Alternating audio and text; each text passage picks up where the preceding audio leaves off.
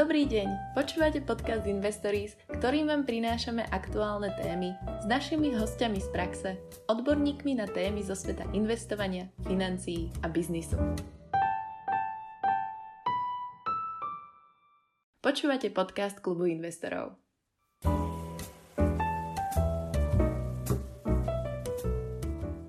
Súčasný finančný systém čelí záťažovej skúške a to je pandémia COVID-19. Monetárna politika centrálnych bankárov a tlačenie nových peňazí do ekonomiky prostredníctvom kvantitatívneho uvoľňovania spôsobili pomerne vysoký rast cien na úrovniach okolo 5 a viac percent. Inflácia ale nie je jedinou odpoveďou na monetárnu politiku. Dnes sa pozrieme na to, akú politiku uprednostňujú centrálne banky a aký to má dopad na bežných ľudí. Pozvanie do nášho podcastu prijal ekonomický analytik a spoluzakladateľ inštitútu INES, pán Juraj Karpiš, ktorý sa venuje ekonomickým a spoločenským analýzam. Epizódu podcastu Investories na tému Zlé peniaze podľa Juraja Karpiša moderujú Zuzana Repková a Jakub Čižnár. Prajeme vám príjemné počúvanie. V mene klubu investorov by som vás rád medzi nami privítal, pán Karpiš. Dobrý deň, ďakujem za privítanie. Mohli by ste sa prosím eh, bližšie predstaviť našim poslucháčom? Tak asi ja pôsobím v inštitúte INES a to je ekonomický inštitút, tam robíme, robíme rôzne ekonomické a spoločenské analýzy, eh, venujeme sa hospodárskej politike, ale dnes sa asi, a teraz ja sa tam venujem najmä peniazom a teda či už monetárnej politike, ale aj tomu finančnému systému. A dnes sa asi budeme dotýkať ale aj osobných financí, ktoré e, riešim teda značku Zle peniaze, dobrý život. Ja píšem taký newsletter, ktorý sa takto volá a tam riešim trošku akože viac aj tie praktické stránky toho, tej monetárnej politiky, praktické stránky toho, ako funguje ten finančný systém a čo teda my, obyčajní ľudia, by sme si s tým mali počať. Ešte možno zaujímavé z hľadiska toho, o čom sa dnes budeme baviť, je, že som napísal knihu Zle peniaze. To som vydal v roku 2015 a tá kniha rozoberala tú poslednú finančnú krízu a teda som sa snažil nejak analyzovať príčiny a jej dopady a myslím si, že ten príbeh z tej knihy momentálne pokračuje a teraz trošku s obmenou po tej pandémii, ale myslím si, že tie témy z tej knihy sú stále aktuálne a možno ešte aktuálnejšie než pár rokov dozadu. Tento podcast by som e, otvoril základnou stavebnou časťou ekonomiky a to je úrok. Ovplyvňovanie úrokov je jedným z nástrojov pre reguláciu ekonomiky centrálne banky, ale aj, aj keď nem priamo menia úrokové sadzby a nastavujú ich podľa svojich e, preferencií a cieľov. Ako vnímate e, túto reguláciu vy, pán Karpiš, a čo všetko dokáže úroková miera ovplyvniť? No vidím, že tento podcast ma bude baviť, lebo začínate akože pomerne na, najdôležitejšou otázkou a pomerne komplikovanou otázkou, na ktorú akože vieme diskutovať strašne dlho, ale ten úrok je podľa mňa veľmi dôležitá cena v ekonomike. A teraz ono to nie je cena peňazí, ako veľa ľudí rozpráva, hovorí, že akože úrok je cena peňazí. Je to cena úveru, akože a ten úver často je teda poskytnutý v peniazoch. A tým, že je to cena úveru, teda to je cena, za ktorý nejak ako poskytujeme, sa vzdávame spotreby za to, že teda niekto si potom, akože kto si zobere ten úver, tú spotrebu akože on ju realizuje a my za to dostaneme ako nejakú odmenu za to, že počkáme, tak podľa mňa je to extrémne dôležitá cena v ekonomike. A teraz momentálne žijeme v systéme, keď tú cenu sa snaží do zásadnej miery ovplyvňovať centrálna banka, čiže máme nejakú štátnu inštitúciu, ktorá tou cenou toho, toho úveru sa snaží nejakým spôsobom buď stimulovať ekonomickú aktivitu, alebo zase akože keď sa podľa tej centrálnej banky tá ekonomika prehrieva, tak sa ju snaží tlmiť. No a ja vychádzam z takej teórie úroku, že podľa mňa, keď sa hráme s touto cenou, s tým úrokom, tak ako to nie je dobré, lebo podľa mňa ako tá cena by mala byť stanovená ako iné ceny, ako cena jogurtu, cena auta, cena niečo iného, že by mala byť stanovená stretom ponuky a dopytu.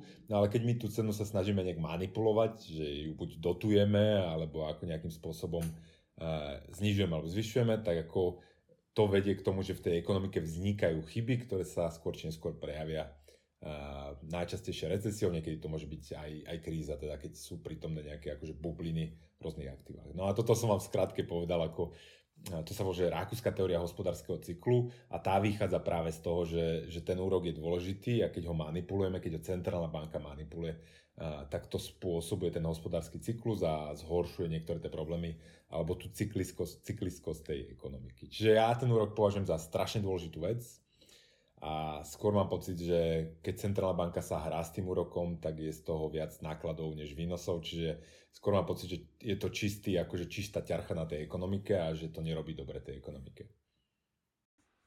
Keď hovoríme o úroku, ďalšou horúcou témou sú hypotéky. Veľa mladých ľudí má hypotéku, ktorú pravidelne mesačne spláca pri úroku okolo 1%. Vieme, že mesačné splátky sa vypočítajú práve pomocou úrokovej sadzby, nákladov na kapitál a tiež podľa dĺžky splácania. Každý by určite mal mať nejakú finančnú rezervu, čo sa týka mesačnej splátky. S akými extrémami by sme mali počítať pri zmene úrokovej miery? Aké sú vaše odhady? To je také pekné premostenie toho, čo som predtým rozprával. Predtým som sa pozeral na ten svet z akademickej veže makroekonoma, rozprával som o funkciu roku, alokačnej funkciu roku, e, kapitálu v čase. A toto je premostenie presne do toho života obyčajných ľudí, že, že tým, že tá centrálna banka sa snaží ako niečo iné riešiť tým úrokom, že znižuje napríklad ten úrok, tak čo som hovoril, že sa kumulujú nejaké chyby, tak tie chyby, to sa presne deje napríklad cez to, že človek, ktorý by si nemal si zoberie hypotéku. Hej, že, a teraz my máme pekný príklad najmä po tej poslednej finančnej kríze, že Európska centrálna banka postupne znižovala úroky, lebo sa snažila stimulovať ekonomickú aktivitu. A na Slovensku sa to prejavilo tak, že tie hypotéky alebo úrok na hypotékach sklesal z niekde zo 7% až na 1% teraz, dajme tomu, že priemerný úrok je niekde nad 1%. No ale zaujímavá vec je, že ten úrok bol na 1%, napriek tomu, že tá cenová inflácia na Slovensku už bola 3%. A teda ja ako ekonom viem, že to je pomerne absurdná situácia, lebo nájdem ochotného veriteľa, ktorým je, ktorým je ochotný požičať za menej než je cenová inflácia v ekonomike. Čiže on v reále stráca úrok, reálny úrok je záporný, čiže on stráca tým, že mi požičiava. A ja vravím, že je toto extrém, ktorý by pravdepodobne neexistoval na trhu, kde nemáme nejakú centrálnu autoritu, ktorá dotuje ten úrok, tú centrálnu banku. Lebo keby som vám povedal, Zuzana, že požičajte mi 100 eur, a, tak vy sa zamyslíte a keď, keby teda ste boli ochotní vôbec mi požičiavať tie peniaze, ale ten minimálny úrok, ktorý si vy vypýtate, je určite nad infláciou. Že, že, akože možno som vám sympatický, možno by ste boli ochotní, akože ochotná mi požičať akože zadotovať moju požičku, ale keď nie, tak by ste si vypýtali minimálne toľko, koľko je cenová inflácia, čiže zač- začínali by ste niekde na, dnes je to myslím, že 2,9%. Aj. Ale tá banka mi to je ochotná dať za 1%. A ako je to možné? Ako je to možné, že banky sú sociálne podniky, ktoré dotujú eh, hypotekárnych dlžníkov? No pretože banky si môžu tie peniaze zadarmo alebo dokonca za to, že centrálna banka, Európska centrálna banka im ešte platí za to, že si berú tie peniaze od nej, čiže oni to majú za nulu, čiže zarobia to 1% a to im stačí. No ale v normálnom svete by úroky boli nad infláciou, čiže menej ľudí by si bralo hypotéku, čiže tí hraniční dlžníci tzv. To sú ľudia, ktorí ako keby ani moc na to nemajú, ale tým, že tie úroky sú také nízke, tak momentálne majú pocit, že majú na tú 30-ročnú hypotéku, tak si ju zoberú a oni sú hraniční preto, že oni sa musia spoliehať na to, že tie úroky neporastú. Aj, že ako keby, a teraz sa už dostávam k tomu, akože k tej citlivosti, lebo vzhľadom na dlhé trvanie toho úveru, tak tá, tá, tá hypotéka je strašne citlivá na zmenu úrokov. A Čiže keď zvýšite, ja neviem čo, z toho 1% na 3%, tak tá splatka rastie nie lineárne, ale exponenciálne toho úveru. A mnoho ľudí potom akože má tendenciu mať problém splácať tú splatku, lebo kedy si platili, ja neviem čo, 20-30% disponibilného príjmu na splatky tej hypotéky, úrok im narastie na 3% a zrazu sú na 40 alebo 50% disponibilného príjmu, čo už môže byť problém pre niektoré domácnosti.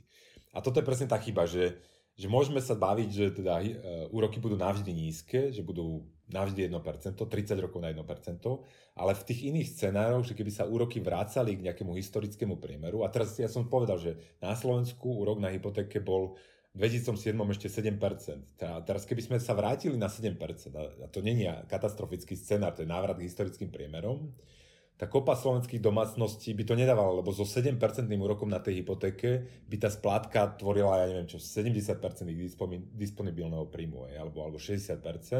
A to je presne to riziko, to je riziko dlhovej pásce, ktorú vytvorila Centrálna banka tým, že tlačí tie úroky pod nejakú prirodzenú úroveň, pod infláciu, náľaka domácnosti ako do tých hypoték a potom, keď, by, keď začnú rásť tie úroky, ak začnú, teda nikto nevie nič, ale možno začnú, tak potenciálne tie domácnosti, ktoré si to nabrali, majú problém. A toto ja považujem za obrovský, obrovské riziko, lebo možno, možno ma presvedčíte o opaku, ale málo kto z tých hypotekárnych dlžníkov si na začiatku akože urobí Excel a, a namodeluje si tam rôzne scenáre splácania pri úroku 1%, 2%, 3%, 4%, 5% a potom sa díva, že čo to spraví s tou hypotékou a urobí si tú tzv.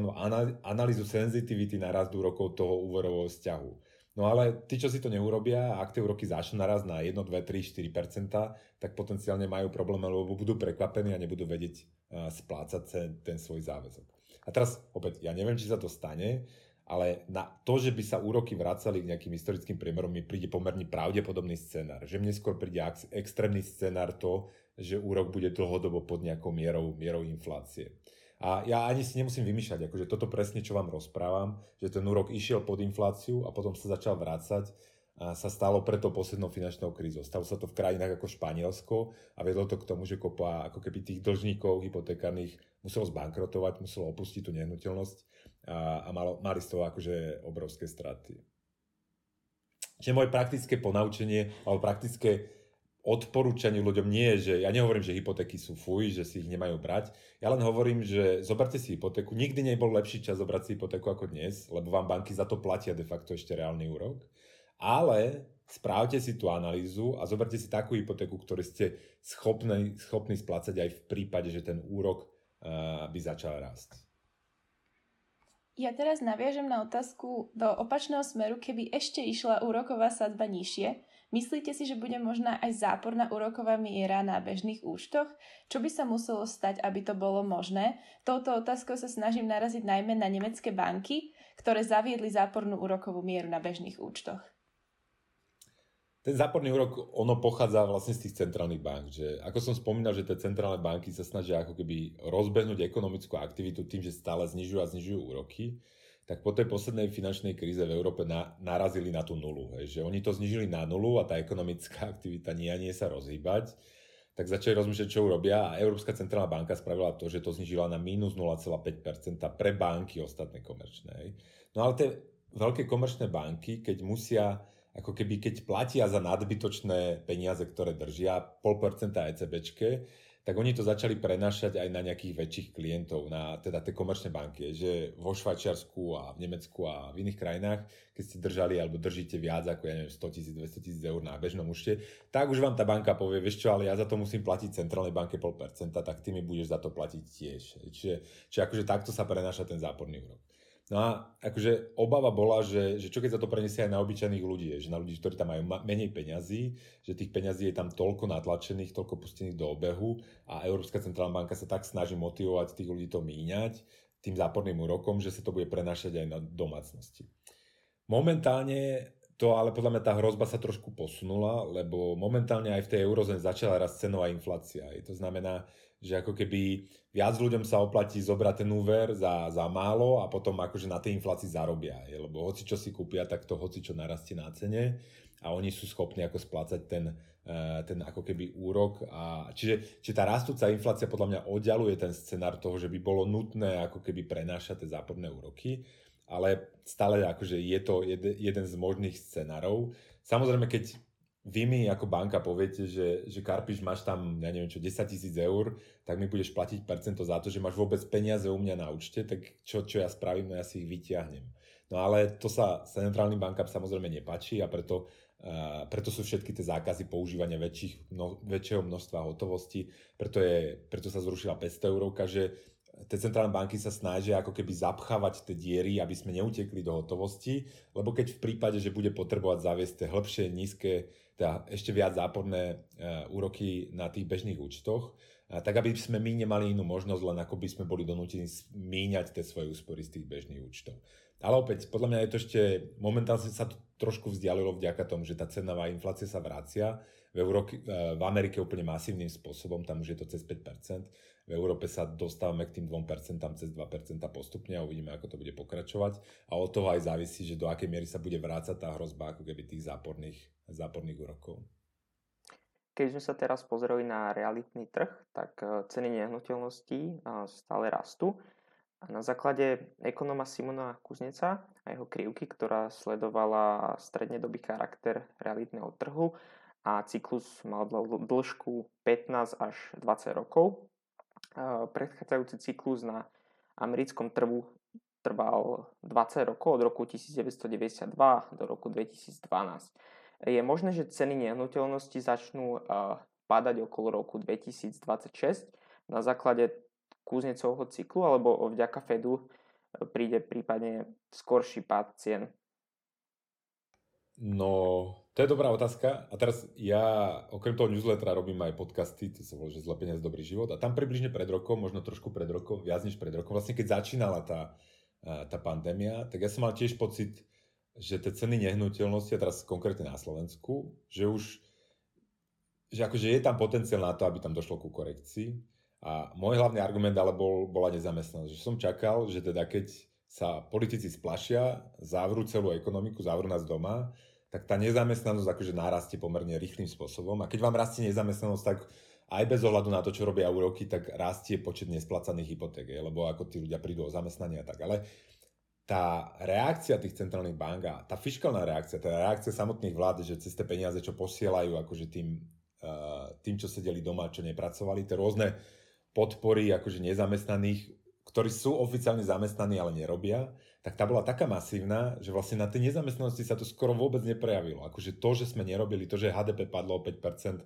niekde o viac, sa takmer vôbec v Európe neprejavilo nezamestnanosti a preto sa ani nerealizovala tá moja obava, že tie nehnuteľnosti by už začali, začali klesať. Ale zase nie je dôležité presne predpovedať, je dôležité čo najlepšie prežiť. To je moje heslo. Čiže tie predpovede to je akože to je len zábava. My sa musíme akože v osobných financiách správať tak, aby sme prežili relatívne dobre v každom z tých scenárov. Ale mňa len prišlo tie slovenské nehnuteľnosti zaujímavé, pretože keď sa pozrieme na akýkoľvek ukazovateľ valuácie tých nehnuteľností, väčšinou neviem, k hrubému nájmu to porovnáme tú cenu alebo čo, tak tie slovenské nehnuteľnosti sú už naozaj v relatívne veľkom extréme, že sú ako keby nadhodnotené vzhľadom na to, keď to porovnáme s inými formami investície.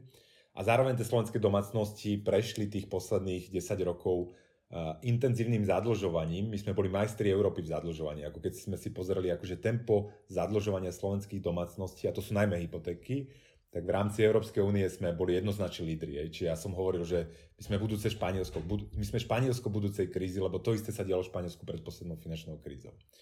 No ale mne sa skôr než ten Kuznecov cyklus páči niečo, čo sa nazýva finančný cyklus. A teraz ten finančný cyklus je trošku iný ako hospodársky. Hospodársky cyklus to je tá, tá nezamestnanosť, najmä cez cestu nezamestnanosť sa to robí, ale ten finančný cyklus je dlhší ako hospodársky cyklus. Ten hospodársky cyklus máva takých plus minus 10 rokov. Ten finančný cyklus máva vo vyspelom svete plus minus 20 rokov, ale ono to ináč súvisí s tým, čo vy vravíte, akurát je to trošku poposúvané. A teraz ten finančný cyklus je definovaný práve zadlžovaním. Že, o, keď si pozriete na tú históriu, tak to funguje tak, že, že tie banky sú najprv opatrné, ale potom ako sa znižujú roky, centrálna banka to stimuluje, tak banky strácajú opatrnosť, požičiavajú, požičiavajú, požičiavajú. Tie centrálne banky to tlačia do toho systému a to až do takej miery, že tie komerčné banky začnú požičiavať ľuďom, ktorí by vôbec nemali požičiavať, najmä cez tie hypotéky zasytí sa ten trh, zadlží sa ten celý trh, no a potom začnú raz úroky a potom sa to začne celé rúcať, je? lebo niektoré domácnosti to nedávajú, zlyhané úvery, banky začnú mať problémy a to je ten finančný cyklus. Že finančný cyklus je definovaný cez to zadlženie domácnosti a často cez rast cien nehnuteľnosti, lebo ceny nehnuteľnosti sú práve to, čo zobrazuje to presítenie hypotékami toho trhu. Je? Lebo akože keď, keď sú povolné banky, hoci komu dajú hypotéku, tak jasné, že tie ceny nehnuteľnosti budú rásť. No a keď sa pozrite na Slovensko, a teraz ešte dôležitá vec je, že ten finančný cyklus není zosynchronizovaný naprieč svetom. Že keď, sa ba, keď Jakub vyvravíte o nehnuteľnostiach v Amerike a ja hovorím o nehnuteľnosti na Slovensku, tak tie cykly sa nemusia úplne prelínať. Hej. Máme predsa len trošku akože inú históriu, inú ekonomickú realitu. No a keď sa pozrieme na slovenský finančný cyklus, tak ja by som nepovedal, že on nezačal v tej poslednej finančnej kríze niekde 2007 až 2010. Môj argument je, že náš finančný cyklus začal v roku 2000-2001. Ja viem, že si to určite vy nepamätáte už, ale ja si to ešte pamätám. Vtedy sme mali my bankovú krízu, vtedy sme mali menovú krízu, vtedy sa reštrukturalizovali naše banky, odlžovali, očisťovali, privatizovali a to bolo niekde roku 2000-2001 a vtedy začala, akože sme začali z bodu nula. Ja som vtedy ešte aj robil v banke, my sme vtedy nedávali hypotéku nikomu, nikomu sme nedali hypotéku. My sme dali hypotéku alebo úver sme dali niekomu, kto podpísal bianko zmenky ešte na starú mamu, uh, upísal všetok svoj majetok a neviem čo, že vtedy sa naozaj nedávalo nič.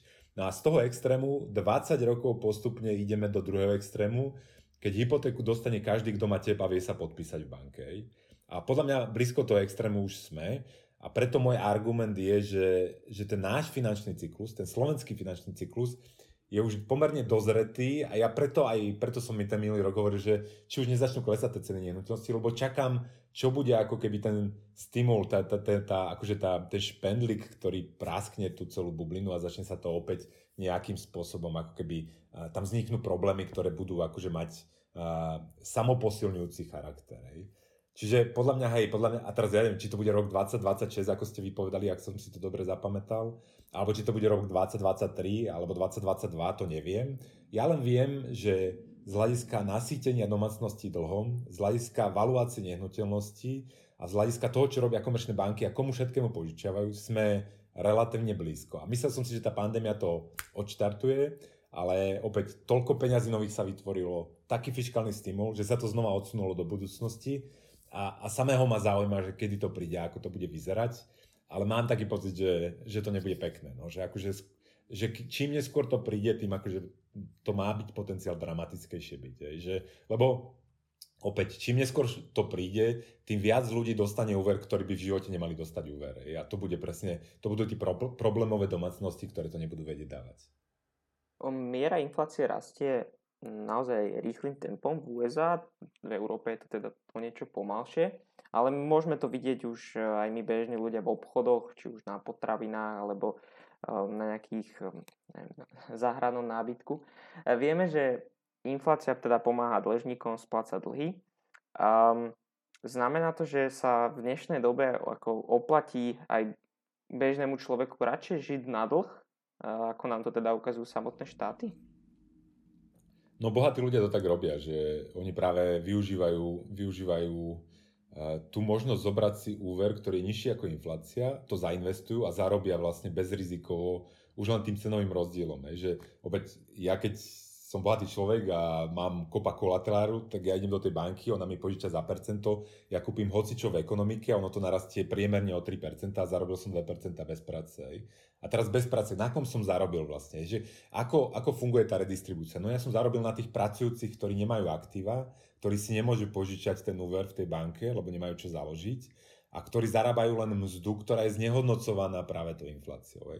Čiže ja hovorím, že tá inflácia a tie centrálne banky to je taký pomilený Janošik, ktorý bere pracujúcim, tej pracujúcej chudobe v úvodzovkách, toto na Slovensku je tak z obľubou sa hovorí, že pracujúca chudoba, tak centrálna banka bere pracujúcej chudobe a dáva kapitalistom. Hej? Lebo kto zarába na, na inflácii? Ak máte akcie, ak máte nehnuteľnosti, ak máte zlato, ak si viete brať úvery, tak ste strašne zarobili na posledných rokoch. Hej?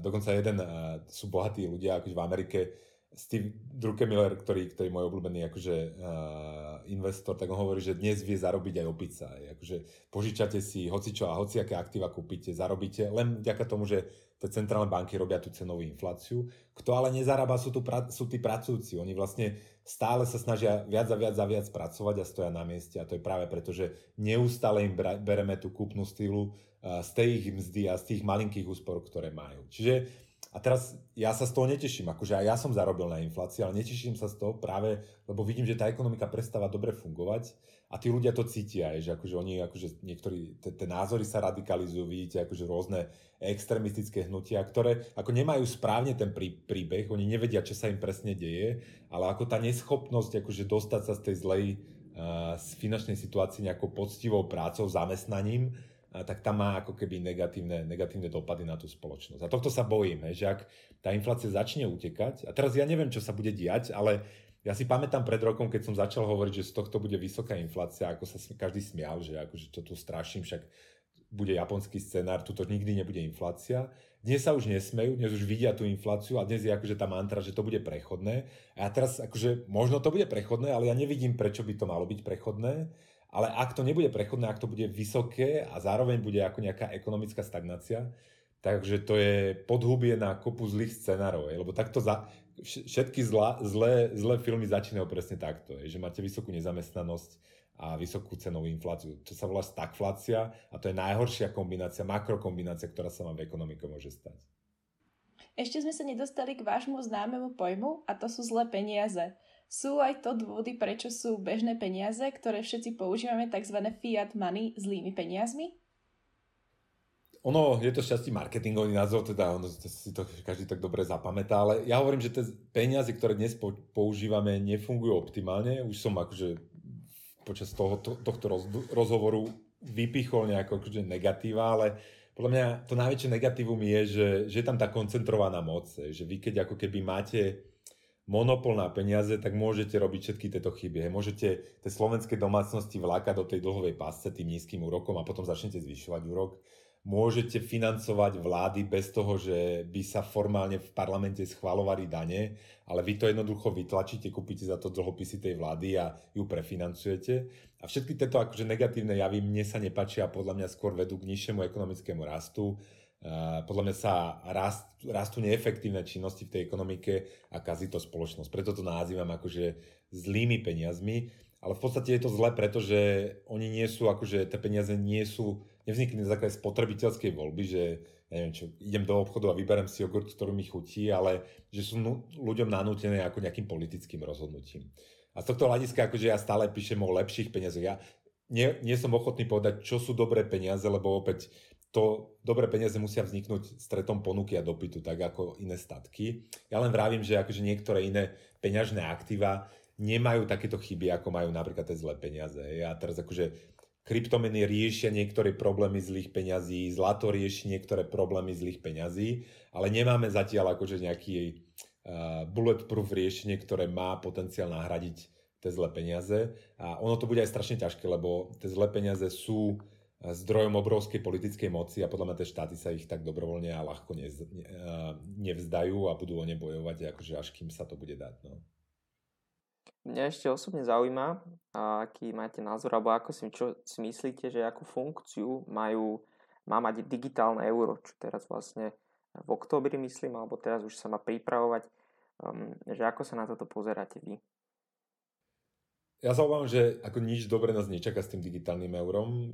Ono, môj príbeh, ako to celé vzniklo, je, že my sme mali v tom finančnom a monetárnom svete zamrznutú evolúciu. Vzhľadom na to, že tam pôsobí, ja neviem čo, 50 rokov štátny monopol a my vieme, ako to vyzerá v štátnych podnikoch, že tam sa príliš neinovuje, že sa to robí len tak pro forma. Akože definícia monopolu je, že poskytuje drahé a nekvalitné služby a myslím, že na peniaze to platí úplne 100%. No ale potom prišli tie kryptomeny, ako Satoshi Nakamoto napísal ten white paper, vznikol Bitcoin a oni si uvedomili v tom bankovníctve a v tom, v tom monetárnom systéme, že keď niečo nespravia, tak sa raz z jedného pekného dňa zobudia a všetci im utečú z tých zlých peňazí do iných peňazí, do lepších peňazí. A teraz najprv sa snažili, tak najprv to ignorovali, potom sa to snažili pochopiť a dnes sú vo fáze, že pome ako keby sa voči tomu obrániť. A tie digitálne peniaze sú jeden spôsob obrany, a teraz ja si to predstavím tak, že oni keď sa im pomô- podarí vyvinúť to digitálne euro, a teraz Čína je najbližšie, podľa mňa čín, čínsky digitálny yuan je najbližšie k tomu, aby bol spustený, už sa hľadajú akože beta testery, a už sa to akože ide distribuovať. Ale keď sa im to podarí, tak potom príde akože povedia, no dobre, tu máte digitálne euro a nemôžete používať Bitcoin, nemôžete používať ostatné formy tých súkromných digitálnych peňazí. Čiže ja to vnímam skôr ako nejakú defenzívnu snahu zabraniť tomu, aby im inovácia súkromného sektora zobrala klientov z toho regulovaného tradičného finančného systému. A, a teraz, prečo nie som nadšený tým vývojom?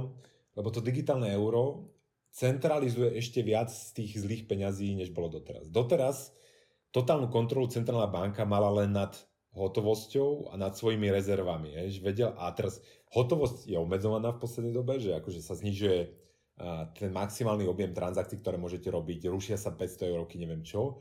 A tie rezervné peniaze centrálnych bank sú to, totálne kontrolované. Nemala ale úplne kontrolu nad tým, nad tými peniazmi, ktoré vyrábajú centrálne banky, nad tými elektronickými peniazmi. Že keď mám peniaze na bežnom účte v banke, tak tie peniaze vytvorila komerčná banka, nie centrálna banka. A nad tým nemá centrálna banka totálnu kontrolu. Keď ale vznikne digitálne euro, tak všetky peniaze, ktoré existujú v ekonomike, budú totálne kontrolované centrálnou bankou. A teraz to má nevýhody tie, že keď oni si potom povedia, že no dobre, nefunguje nám ekonomika, chceme podporiť trošku spotrebu, uvalíme 2% daň na všetky peniaze, ktoré existujú v obehu. Že, že, že záporný úrok strašne ľahko sa bude uvalovať a my nebudeme môcť utiesť do hotovosti ani nikde inde. To je jedna vec. A druhá vec, čo sa bojím, je to zneužitie. Že keď máte centralizovaný systém, ktorý kontroluje všetky peniaze v ekonomike, tak máte obrovskú moc. A teraz absolútna moc absolútne korumpuje a teraz či už sú to úniky, ja neviem, kriminálnym živlom, či sa to bude zneužívať v politickom boji, či sa to bude zneužívať v zahraničnom politickom boji, že proste napríklad mi zakážete transaktovať, mi zakážete finančnú komunikáciu s, nejakou, s nejakým iným človekom v inej krajine, ktorú zrazu my nemáme radi, tak toto sú podľa mňa akože potenciálne negatívne dopady toho, že ak vzniknú tie digitálne meny centrálnych bank, lebo sa skoncentruje tá moc a tá kontrola na jednom mieste a to nikdy nedopadlo v histórii dobre. Prešiel by som teda ešte na poslednú otázku. Viem, že sa venujete freedivingu, pán Karpiš. Prečo práve takýto extrémny šport a mňa zaujíma teda, aký je to, aký je to pocit byť desiatky metrov pod hladinou? Uh, ja som chcel, prvé, čo mi napadlo, že prečo taký extrémny šport, lebo som extrémista. Ale ja nie som extrémista, on sa to tak ako nejak vyvinulo, že ja, ja som akože odmala uh, mám rád vodu a ja som vrcholovo robil klasické plávanie, potom som robil plutvové plávanie, čiže celý život potapal som, celý život som strávil vo vode a ten freediving, uh, ono som to začal robiť relatívne neskoro, niekde v roku 2003-2004, tá neskoro z hľadiska môjho života, že akože som sa k tomu prepracoval, že spája ako to, že človek robí niečo vo vode, zároveň je vonku a zároveň je to komplexnejšia záležitosť, že to nie je len o tom tele, ale je to trošku aj akože o nejakej psychickej príprave, je to komplexný výkon, človek to musí rozumieť, musí rozumieť telo. Čiže to tak spája veľa vecí, ktoré mám rád, to spája dohromady. A teraz uh, je to strašne, ja, ja hovorím, že to je akože taká meditácia v pohybe, čiže je to aj, aj podľa mňa nejaká forma uh, psychohygieny, čiže ja to robím najmä preto, že sa pri tom dobre cítim No a potom tie metre, akože tie výkony, to čo vravíte, že ja si zmerám, že ako hlboko sa ponorím, to je akože taká vedľajšia zábava, aby človek ako vedel, či to robí dobre, či to robil zle, aby sa vedel s niečím porovnať. A ten pocit, pocit môže byť buď strašne dobrý, alebo pomerne zlý, že sú tam, človek, tam není ako nič medzi tým, že buď vám to ide všetko podľa toho, ako ste si to naplánovali, uvoľnite sa, všetko ide v ponore tak, ako má, alebo naopak, že, že to môže byť celkom des, keď tie veci sa tam začnú kaziť. A teda väčšina tých ponorov je samozrejme, že ten pocit je, je veľmi dobrý. Akože väčšinou musíte zabudnúť na tie všetky ostatné veci, totálne sa sústrediť na ten daný moment, čo robíte. A to je na tom asi najpríjemnejšie, že ste vonku, ste akože v nejakej, nejakom vodnom prostredí, a ešte tam je fajn na tom to, že akože tam nefunguje tá gravitácia, tak je, že či máte počuť, že lietate, že sa vznášate v nejakom prostredí, že môžete robiť 3D pohyb bez toho, že by ste mali krydla, alebo že sa vám sníva o lietaní, či ešte to je na tomto príjemné. Verím, že to môže byť naozaj veľký zážitok. A týmto by som dnešnú epizódu ukončil a mene klubu investorov vám ďakujem, pán Karpiš, že ste prijali pozvanie do nášho podcastu Investories. Dúfame, že vám tento rozhovor spríjemnil deň a tešíme sa na prípadne ďalšiu epizódu s vami v budúcnosti. Ja ďakujem za pozvanie a teda prajem veľa úspechov aj vášmu spolku. Ďakujeme za počúvanie nášho podcastu. Veríme, že sa vám dnešná epizóda páčila a zostaňte s nami v spojení na našich sociálnych sieťach Facebook, Instagram, LinkedIn a YouTube, kde vás informujeme o našich ďalších epizódach a ostatných formách vzdelávania klubu investorov. Prajeme pekný deň!